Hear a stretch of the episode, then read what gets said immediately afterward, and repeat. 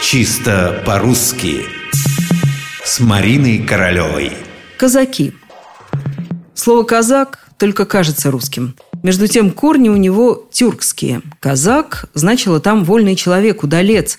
И с этим толкованием никогда не станет спорить ни один потомственный казак.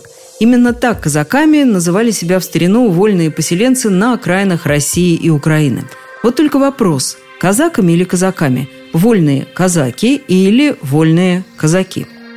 Орфоэпический словарь под редакцией Аванесова не видит никаких различий между этими вариантами.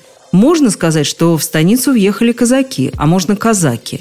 Можно сказать, что на улице вы видели казаков, а можно казаков. Все позволено. Того же мнения придерживается и словарь ударений Резниченко. Казака и казака, казаки и казаки. Там же обращается внимание на то, что даже в поговорках «казаки», «казаки» звучат по-разному. С одной стороны, казаки обычаем собаки, с другой у наших казаков обычай таков, где просторно тут и спать ложись. Вот, пожалуйста, получается, что между казаками и казаками никакой разницы нет.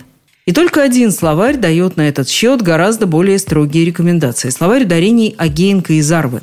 Рекомендации сводятся к тому, что во всех случаях, кроме одного, лучше выбирать ударение на окончании «казаки», «казаков», «казакам».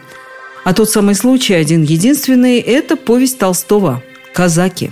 Поэтому, если свобода выбора в ударении вам мешает, сбивает с толку, просто запомните, у Толстого «казаки», а во всех остальных случаях «казаки».